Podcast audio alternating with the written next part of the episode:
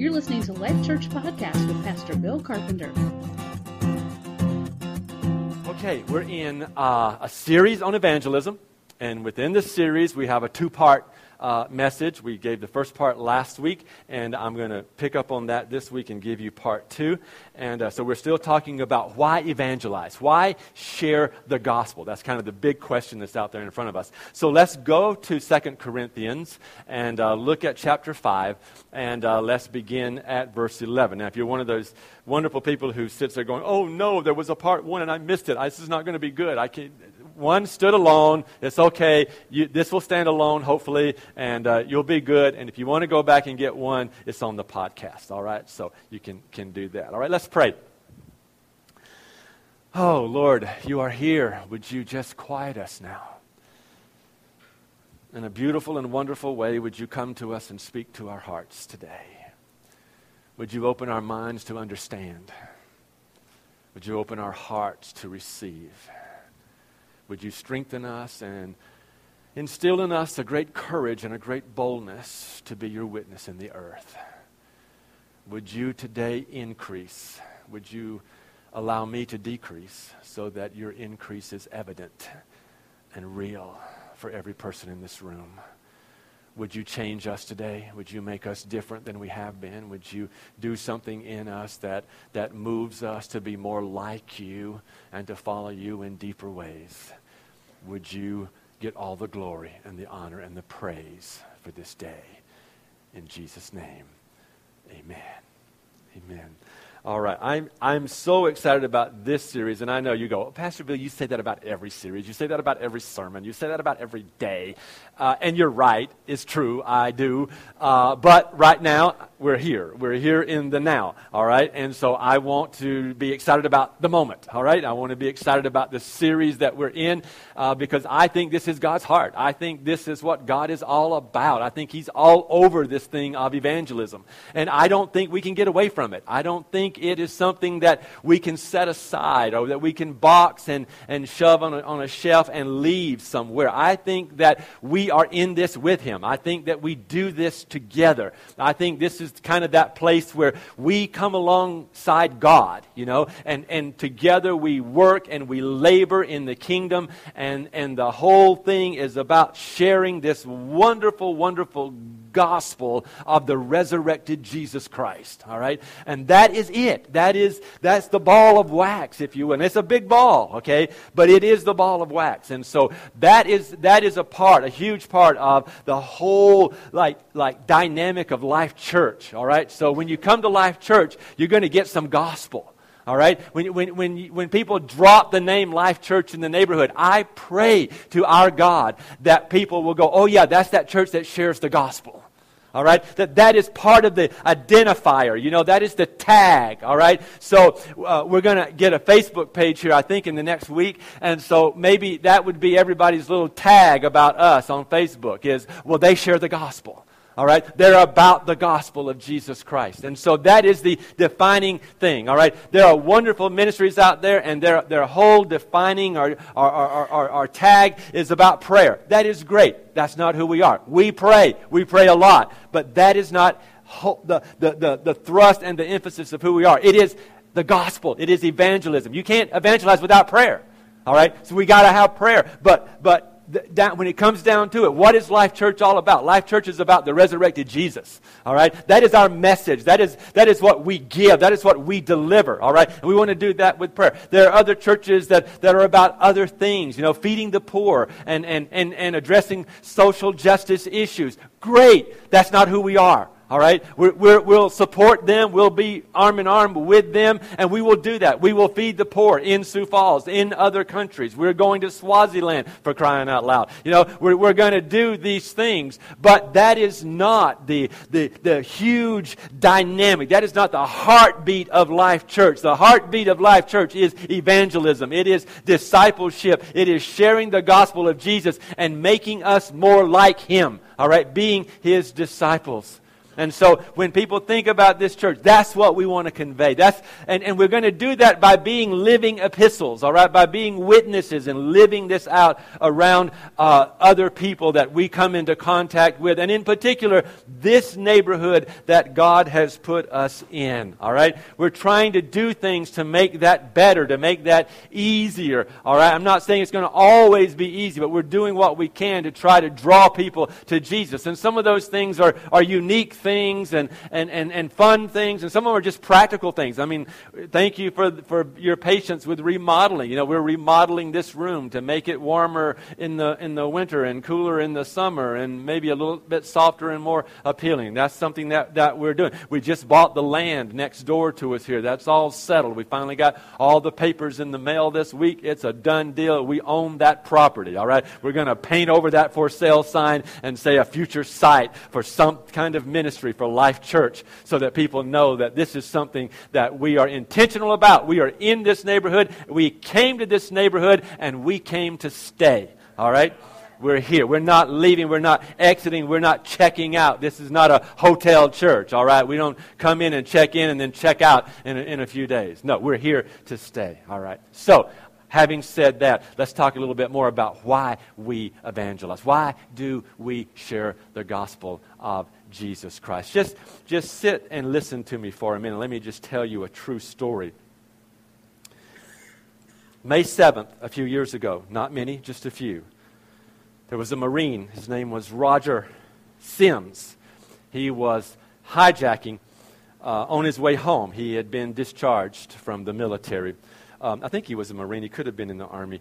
Um, but anyway, he, uh, he sort of, you know, flashed his little hitchhiking sign at a car and, uh, and uh, he sort of, as he was doing it, he says he sort of lost hope that he would get a ride because the closer the car got to him, he realized it was this really brand new, shiny black Cadillac. And he was like, well, they're not going to pick me up, you know, a, rugged looking guy, hitchhiker, whatever.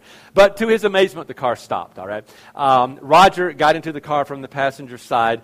Uh, he noticed that the driver was this, this handsome, sort of uh, well dressed, business type man uh, in, his, in his 50s, you know. Side note, I think all men who are in their 50s are handsome. Um, but back to, to the matter at hand. Um, I, I, he, he looks this guy over, you know, and, and sees that he is, you know, this, this well dressed, sort of impressive man. And uh, he says that um, the guy looks at him, smiles, and says, Hey, you going home for keeps? He's in uniform. And, uh, and Roger speaks to him, and he, and he says, uh, says, Yeah, sure am. And so uh, the two converse. Roger uh, was able to find out this guy's name. He, he, was Mr. Hanover. He operated a business in Chicago, uh, very big business, very successful businessman. Um, but the thing that was happening was that as Roger is talking to Mr. Hanover in the Cadillac on the way to the city of Chicago, uh, and as they're getting closer and closer to Roger's home, something is happening inside of Roger, and there is this impetus there is this sort of um, uh, compelling thing that's happening, uh, that's going on inside of him. And it is, I should witness to this guy about Jesus. So there's two tracks, you know. He's talking to Mr. Hanover, and they're talking about life, and they're talking about the business, and they're talking about the military, and they're talking about Iraq, and, and all these kinds of things. But on the other side, there's a track over here that Mr. Hanover doesn't know anything about, and it's God and Roger talking, and God is saying, Talk to him about Jesus. And he's wrestling with this, and so, just about 30 minutes out from his home, where this man would stop and, and drop him off and, and never see him again, probably, uh, Roger gets up the courage and he says, Hey, can I talk to you about something? And he shares Jesus. And he says, Would you like to accept Jesus as your Savior? And Mr. Hanover looks at him, pulls the car right over to the side of the road, turns it off, puts his head on, on, on the steering wheel, weeps and as he's weeping, says, Yes, I would. And he leads him to Jesus. Shares the gospel with this uh, successful businessman. In just a few minutes, they drive off.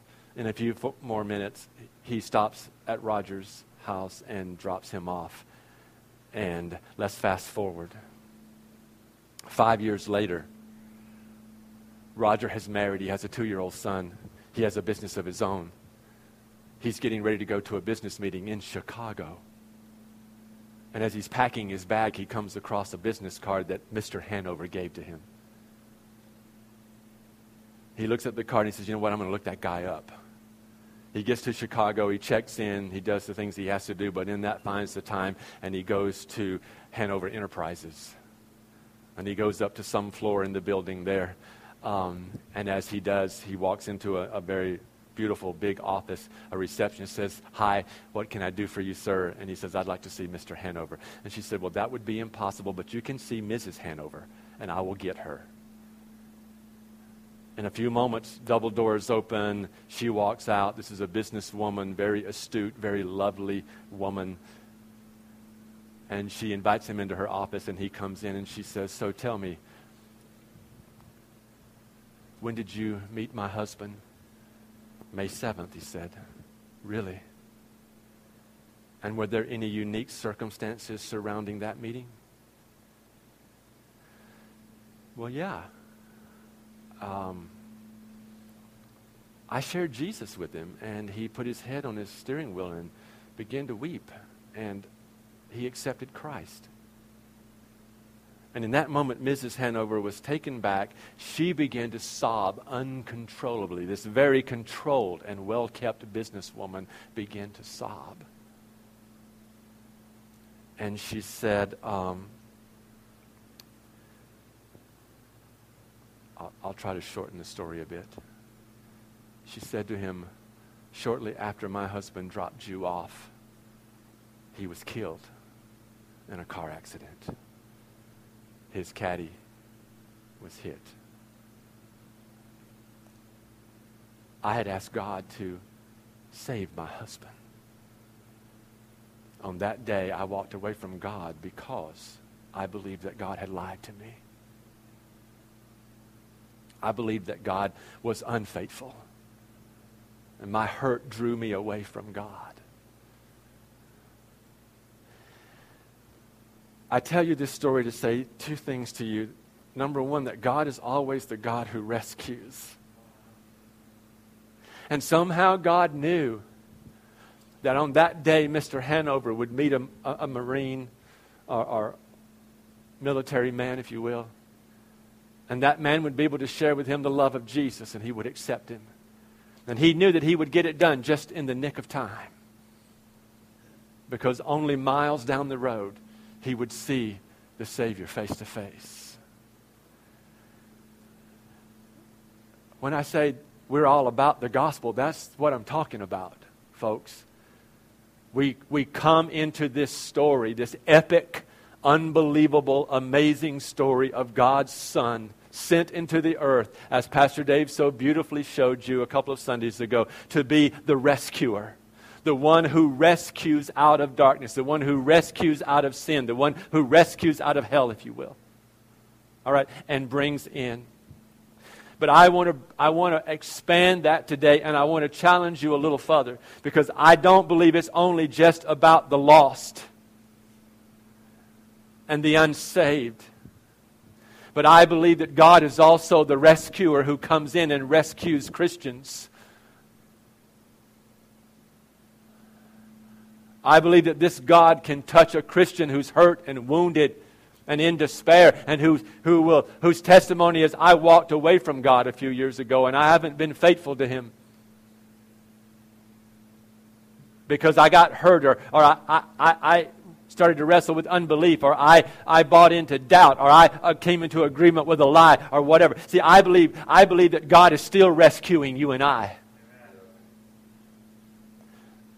I don't believe that rescue is a momentary thing. I don't believe it's, it's some moment in time and, and, you, and you, you put a pin on your timeline of your life and say, that's where I got rescued. I think you're continually, you and I, we are continually being rescued by this rescuer. The mercies are new every day. Salvation is every day. Salvation is all day. Salvation is when I sleep at night. The cross is at work 24 7. The resurrection power of Jesus Christ, Christ is alive. It is active. It is in my life. It is inside of me. It is inside of you. Paul says, I am dead, yet I live, but it's not me that is living. It is the Christ in me. The rescuer is in you. The ability to rescue is inside of you. It was inside Roger Sims. Not just at that moment when he met a sinner in a car on a highway, but when he met his wife in that building that day and she had walked away because of hurt and pain and sorrow in her life and doubt and fear and unbelief. The rescuer overcame. He overcame sin. He overcame doubt. He overcame unbelief. He overcomes whatever he has to. And you are made an overcomer by the blood of the Lamb and the testimony of your lips and the fact that you would not love your life even unto death. And I want to challenge you and I that we come into this epic story. Pastor Dave is going to talk to you possibly next week about the idea of your story. You've all got one. I've got one. Many of you have heard bits and pieces of mine along the way. Being picked up out of drugs and alcohol on the pavement of a road somewhere out in the country in South Georgia by just a voice saying, Get up. Get up. And that voice saved me from a literal physical death and a spiritual death. I got rescued. I can't explain to you what my life was like before. I'm not proud of everything after, but I'm going to tell you what, I got rescued. That's my story. Is that I was messed up. I was down there. I was on my way further down. And this God spoke to me and said, Get up.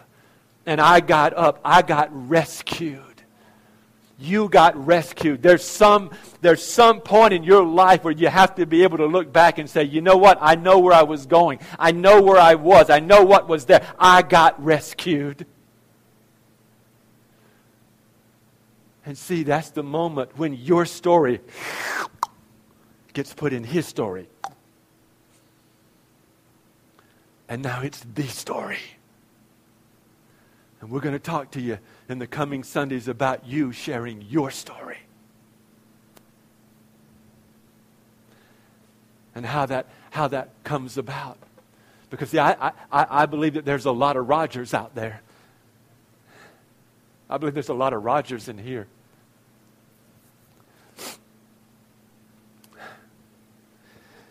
I'm not going to get through this message today. It's not going to happen. I, am gonna, I'm just going to go with this, okay? I, I, I just, I, I need to talk to you out of my heart.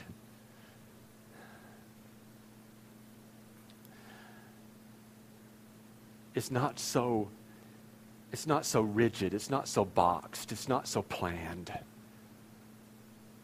This thing of sharing the gospel.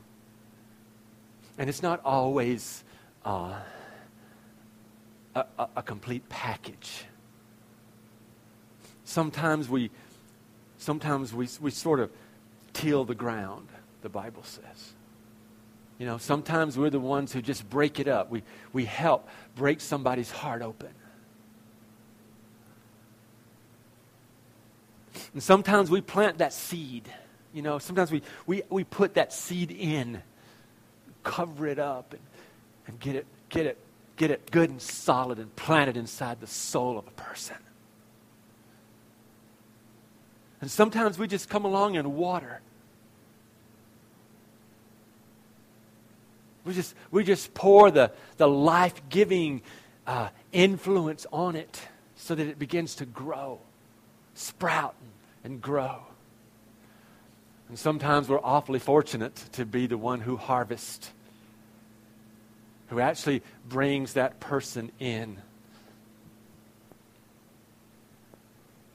It's a beautiful moment. Can I talk about you?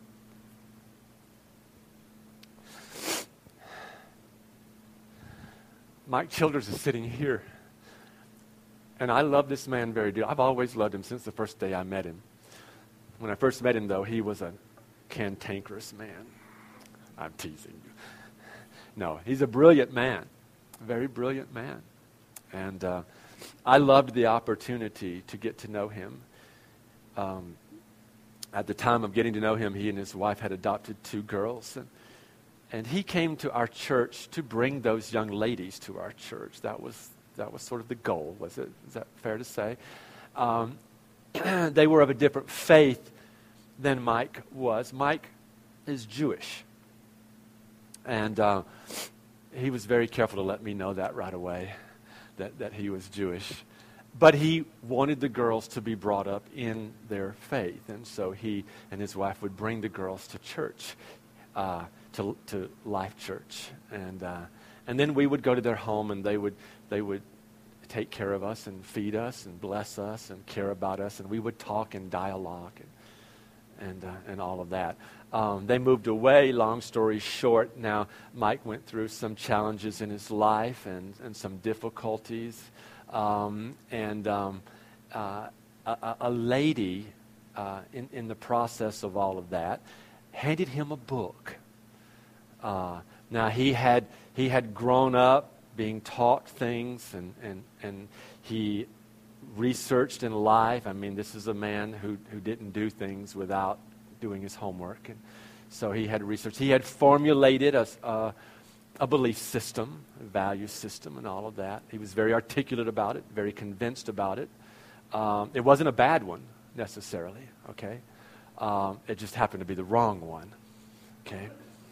Um, but the thing was is that he was a man of integrity. He was a man who lived out of his system. He, he definitely lived out of his system. Um, he called me the other day. Um, I don't know where you were. Te- were you in Texas or so? Yeah, and uh, and he said these words to me. Now we had talked along the way about Jesus, and, and he sat and listened to me preach, and, and was very grace filled in in the dialogues when we would talk about the sermons and such um, this Jewish man. And, and I'll, I'll say this now uh, in, in front of him. I didn't say it before, but I, he knew it, I think. I was praying for Mike, and Mike would ask me to pray for him. So we had a wonderful, wonderful relationship at that point. Um, and and I, I prayed for Mike, and, and Pastor Dave prayed for Mike, and Pastor Daniel prayed for Mike. Pastor Daniel was here during that time. We were praying for him, and, and we would talk to him and, and stuff like that. Okay, so then he leaves here, and I thought, hmm, I wonder what will happen to Mike. I wonder where he'll go spiritually, you know. And uh, and then I, I wonder, well, did I do did I do right by Mike? Should I have been more pointed? Should I have been more diligent? Should I have, you know, done more or tried to to um, should I have been a little more pushy? You know, uh, he's strong; he could take it. And uh, long story short, along the way, some little lady did what I didn't, you know, didn't get to do. She put a book in his hand, The Case for Christ. I love it when God knows how to get into someone's head. He knows how they think and how they process. And Mike read the book. And when I, if I get this wrong, straighten me out here, okay? But short story is Mike read the book Mike understood the book. Mike understood the defense for Jesus Christ. Mike realized that Mike's old way of thinking was not right, that this was right, that Christ is the Son of God. He died for our sins. He died to save us. He is a rescuer. And Mike put the book down and prayed to the rescuer to be rescued, and today is rescued.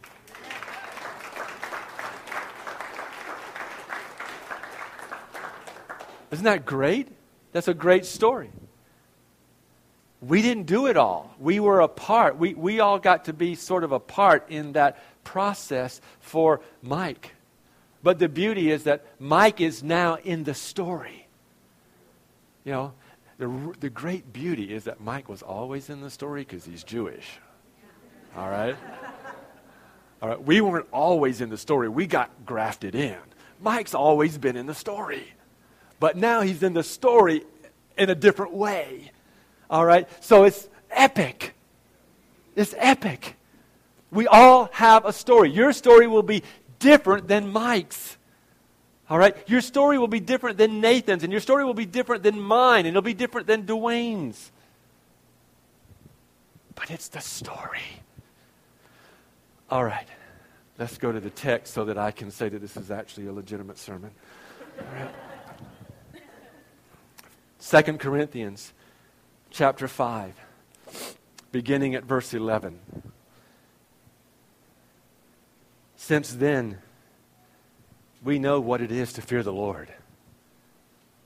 Since then, we know what it is to fear the Lord. We try to persuade men. What we are is plain to God, and I hope it is also plain to your conscience. We are not trying to commend ourselves to you again, but are giving you an opportunity to take pride in us so that you can answer those who take pride in what is seen rather than in what is in the heart.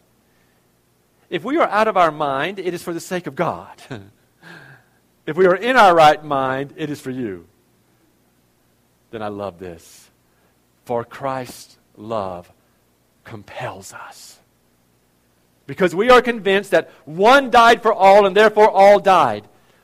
And he died for all, that those who live should no longer live for themselves, but for him who died for them and was raised again. Notice how he just brought you in there? He just got you in the, in the story. All right? So then, from now on, we regard no one from a worldly point of view. Though we once regarded Christ in this way, we do so no longer. Therefore, if anyone is in Christ, he is a new creation. The old is gone, the new has come. All this is from God, who reconciled us to himself through Christ and gave us the ministry of reconciliation that God was reconciling the world to himself in Christ, not counting men's sins against them. And he has committed to us the message of reconciliation. We are, therefore, Christ's ambassadors, as though God were making his appeal through us. We implore you on Christ's behalf be reconciled to God. God made him who had no sin to be sin for us, so that in him we might come to the righteousness of God. Beginning in 6. As God's fellow workers, we urge you not to receive God's grace in vain. For he says, In the time of my favor I heard you, and in the day of salvation I helped you. I tell you, now is the time of God's favor. Now is the day of salvation. Now. Right now. This is not some historical thing that we look back on and say, well, it was good in the day. But it's different now. This isn't something that we look forward in time towards and say, you know what, someday it's going to be good. But we're not there yet. It is now, now, is the day of salvation. Now is the time of God's favor. And my big idea today is that living in God's now is the best place to live. Living in God's right now. And here's the, here's the deception that so many of us have, and that is that when I get to a place, when I get uh, educated enough, when I get solid enough, when I get emotionally uh, well enough, when I get discipled enough, then I will do whatever, like witness. Break that off of yourself. The reality is you are in the now, and the now is the favor of God and the day of salvation. And I want to challenge you and I that that is, that is where we are going to live. That is where we are going to, to plant ourselves and, and how we are going to be. And so that's why this big question that we've posed for last Sunday and today, and that is why do we share this gospel? And now let's, let's look here for just a moment. He says, to, to answer that, he, he, he says, since then we know what it is to fear the Lord, we try to persuade men. I think one of the reasons that we witness is because we fear God. There's a, there's a reverential fear that is in us, hopefully, or will be instilled in us, God willing, that will cause us to be witnesses, to share the gospel of Jesus Christ. Now, the first aspect of that reverential fear is, is selfish. It is about you. We, I fear God. I, I fear God more than I fear men. All right? What, what, what, does Paul mean here? Is he afraid of the God that he says he calls Abba? I, I, don't think so, but I think he understands the greatness of this God and the potential that this God has. And, and he doesn't want to be found lacking, he doesn't want to waste his life.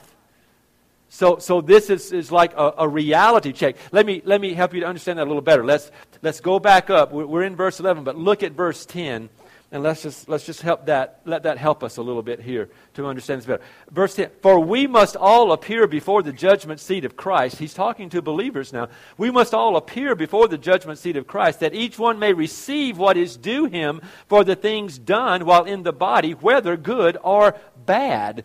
He's not saying here that your, your soul is still in jeopardy. He's just saying that you will also appear before the judgment seat. The judgment seat isn't just a place for sinners. We are all going to stand before God and we're going to give some kind of account with God. I don't know the dynamics of how that's going to look uh, of us going to Abba Father, but He is going to look at and evaluate all that we have done or not done. And so we stand, and I think we need to fear Him in that respect.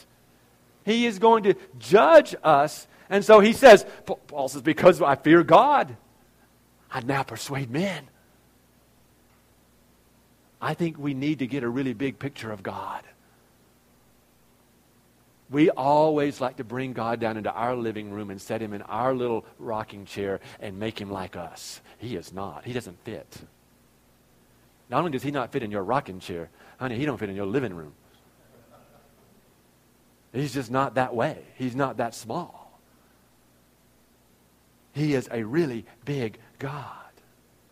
And Paul knows that he's going to have to give an account. So there's, there, there, there, needs to be some type of reality check, I think, for you and I in this thing of, of sharing because we don't want to waste our lives. We don't want to stand before God with a wasted life. And we don't want to stand before God with the loss of other people whose lives could have been changed if we had made an impact.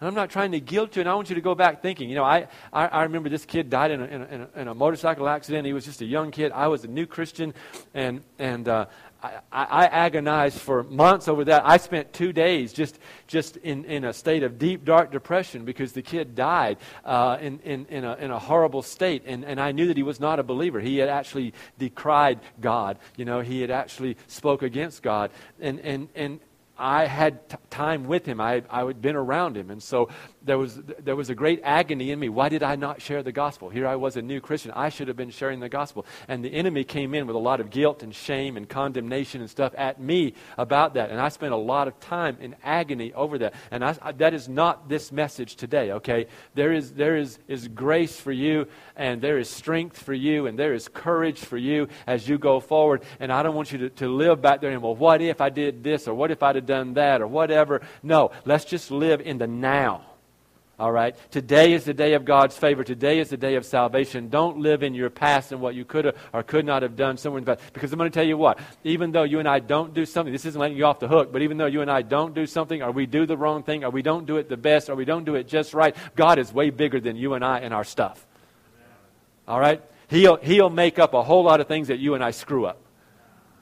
All right? Because that's the way He is. That's God. He's a redeemer. All right? He just can, he can bring good out of anything. All right? And all things work together for good. All right? For those who believe and are called according to his purposes. All right? So don't live in that place of regret or, or whatever back there somewhere. Let's come on up and let's live in the now and let's realize that we have an opportunity to share Jesus. Not only is there uh, this, this reverential fear about us, but it's also about them. All right? There, there, there needs to be a motivation in us for them all right? Meaning the lost. He, he, Paul knows that they have to give an account for their lives as well. But I'm going to tell you what, it's a whole different ball game on the other side of the bridge. And you and I need to understand that, and that needs to be a part of us. All right? We need to understand, and we we need to know what is going to happen to someone who is lost. And these people are going to meet Jesus. And they're going to have a chance to say yes or no to him, and they're going to, they're going to have a chance to accept Christ. I, I understand that. But that isn't about you and I and, and, and, and, you know, rejection and all that kind of They're not rejecting you, they're rejecting Jesus. But that's, that's between them and God. But you and I have been given this ministry. And it is the ministry of reconciliation.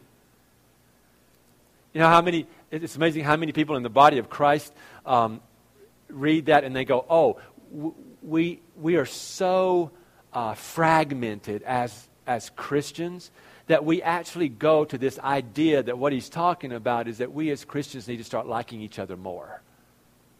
And we need to be reconciled with one another. He, no. He has given you the ministry of reconciling people to him. Get it right between one another and move on.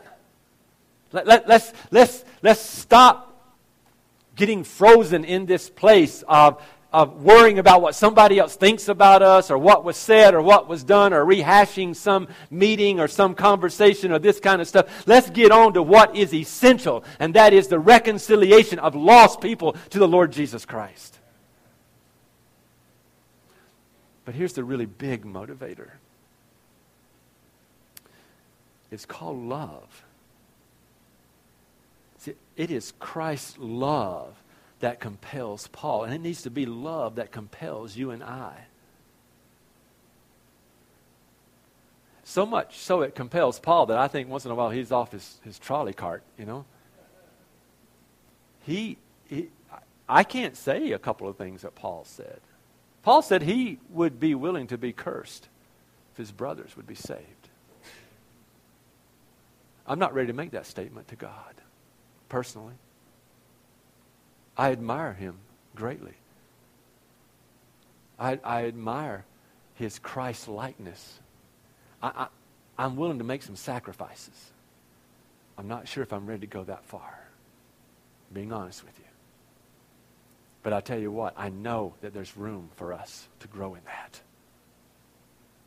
and to die to ourselves and, and it's not going to happen by me or anybody else pointing a finger at you and saying, you have to do this, or making this some law over you, or lording something over you. It must be Jesus that compels you. It must be that same love that you were captured with that now draws you and compels you to go out.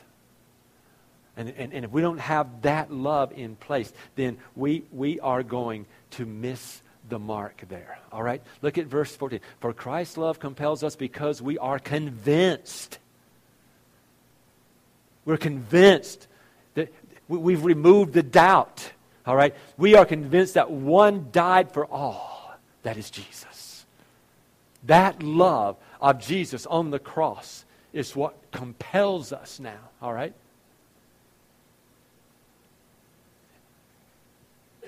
My question would be if we're not motivated for this, what do we really believe?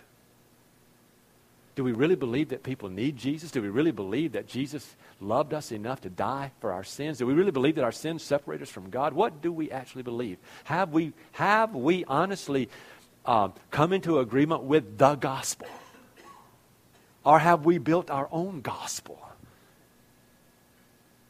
And are we living out of, out of that, that secret gospel of ours that's on a different track.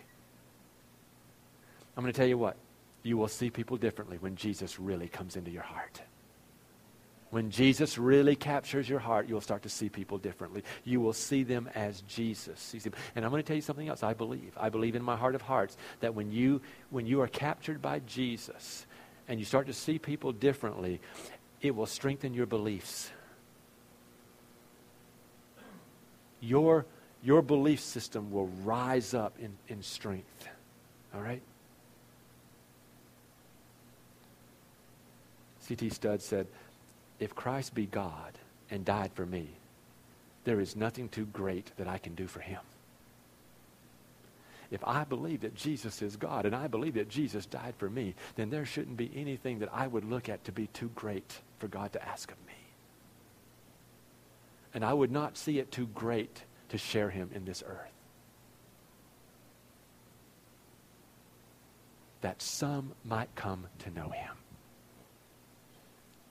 We're going to talk about some of the hang-ups of witnessing further down the road, but but uh, one of the one of the things that, that we want to address in this series is, is this this idea that it's all or nothing. It, every time I witness, that person has to accept Christ, or I'm an utter failure. That is such a deception uh, uh, in this earth, and the and the devil would love for you to be there. He would love for you to leave every meeting, every event, every dinner, every family reunion, every whatever, feeling like a total failure, and as if you blew it. You know, and sometimes we do. You know, when I first got saved, I was so zealous, and my family was so ungodly, and I would just cut a swath. I came in, you know, I was like the proverbial cartoon cowboy, you know. I came in with six shooters, both of them ready to go, and I drew them, you know.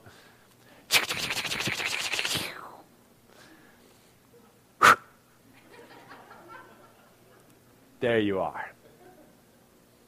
Let's move on now. The Holy One has come through town. And finally, one day, God said, You know, how about I take that badge off of you? How about I just keep that? All right?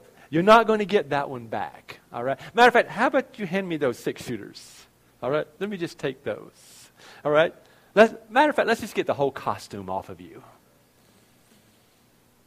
Let's just get you naked before me. And let me show you some things. How about, how about you just go ahead and die? And then I'll bring you back. You trust me? You trust me to do that? My father did it for me. I died and was resurrected.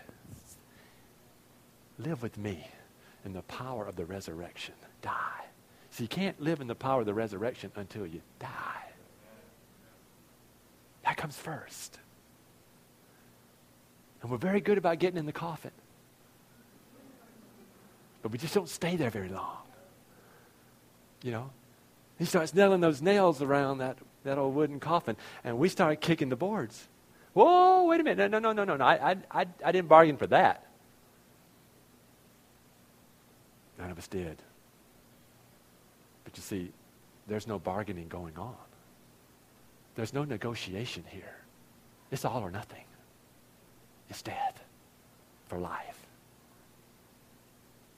That's just the way it is going to be.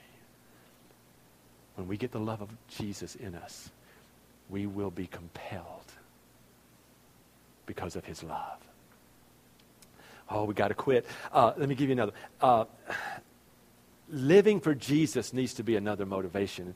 And, and, and we go, go a little further down at verse He died for all, that those who live should no longer live for themselves, but for him who died for them and was raised again. That's this idea of, of dying to yourself, you know, living as a dead man or a dead woman. Because when you, when you live that way, you don't have you, you don't have all, all, of these offenses to carry around. You don't have all these judgments to give out. You don't have all these critical spirits to, to carry. And, and, and you don't have all of these, these vengeances to fulfill. And you don't, you don't have all these special opinions and, and politically correct things that you want to get across. You don't have agendas anymore because you died. And so now it's Christ living through you. And so it's, it's Christ that, that is, is the, the big deal, all right? So we shouldn't live for ourselves because Jesus has purchased us. We're not our own. Let me tell you about President Lincoln. I like President Lincoln. He's one of my favorite presidents. Um, and he didn't do everything right. I understand that. And uh, I understand that about all of us, me included, you included, you know. But he did, he did some amazing things. And this is one of the stories that I think is just really sweet about him because it doesn't really have to do with his presidency, but about him as, as a man. But he was a president at the time, and says that he bought a slave girl and he sold her. He bought a slave girl and he sold her. But here's the, here's the difference. Here's the, the differentiation of, of his heart from, from others. He sold her for the elect purpose, the single purpose of setting her free. He had no other, he had no other agenda, no other purpose. He bought her for the sole purpose that he would set her free. And when he, when he bought her, he took the papers and he signed off on the papers and he handed her the papers and he said, You are free. You can go anywhere you want to. Do whatever you want. You're free. Just go. And she looked at him and she said, I can go anywhere I want to? And he goes, Yes. Yes. She said, Good. I'm going to stay right here. And for the rest of my life, sir, Mr. President, I am going to serve you. In my freedom, I will stay right here. And I will serve you.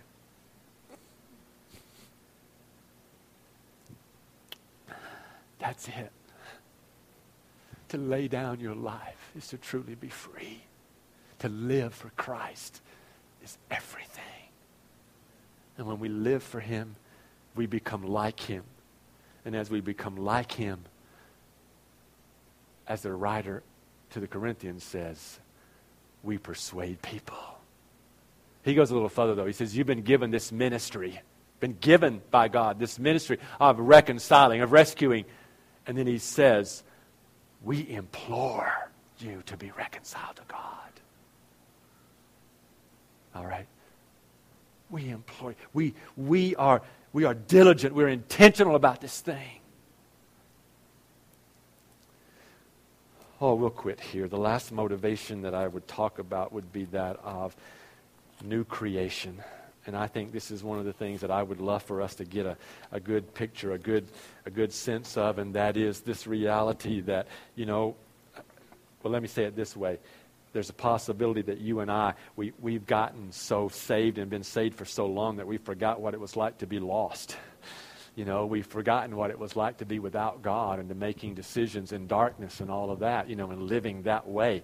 And now we're just very content in the familiar little comfortable place that, that we are in. But I want to tell you something. We are new creatures in Christ Jesus. And I don't know about you, but I know the old creature still. I remember him and I thank my God every day that I am a new creature. I didn't say I was a perfect creature, but I'm a new one. That newness isn't in me or anything I can or cannot do. It is in Jesus alone. My newness is in Christ, but I am a new creature today. And I want to tell you what, there's nothing greater than to be able to see someone and see them in the state they are in, but to know that, oh, there's an answer for you and it holds newness. It can take you up out of that place you're in and it can bring newness. You can be, you can be restored and renewed through Jesus Christ. That is the answer. There's, there's hell out there, and we don't want you to go to hell. And we preach hell here in this church. We preach a whole gospel, okay? So we preach hell. You know, it's out there, all right? But there's so much more than just hell. Oh, man, there's like so much more. And that's what we're preaching. That's what we're, we're imploring people to grab a hold of. It's this life that is in God. All right? We are life church, this newness of life that is in God. That is what we are all about. You have been made those who are reconcilers, rescuers, because the Christ of God, the resurrected Savior, is in you. And now you have the ministry of rescuing, the ministry of reconciliation. So implore, go Go and do what you are called to do, and that is to rescue a dying world from their sin and darkness. In Jesus' name, I implore you go, go, go now. Stand with me. There's a ton more in that little passage. You just get in it, all right? Just get in there and, and, and work with it and let it speak to you, all right? But that's the why. Last week, this week, put it together. That's the why we believe you need to share the gospel of Jesus Christ. Michael, thank you for letting me share about your life. Thank you for being here with us today.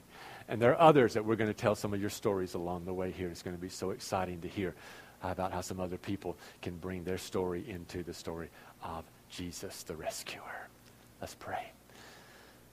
God, in the name of your Son, Jesus Christ our Lord, by the power of the Holy Spirit, would you release love over this congregation? Baptize us in your love again today. We pray this often, but we want to be baptized, filled, fresh today, strengthened today by your love and by your power. God, do it in order that we would die to ourselves, and live unto you. That you, Jesus, would live through us and we would be the light of the world. That we would share this great love and we would be a part of that epic opportunity, that great story of rescue in the earth. Do it that you may get all the glory, all the honor, all the praise in Jesus' name. Amen. Amen. All right, you're dismissed. There's food out there. We'll get it real quick, served to you. Eat as fast as you can. All right, and get ready for the cue from Nathan to come back in here and uh, we'll have discipleship class. God bless you. Have a great week. We love you and we love being your pastors.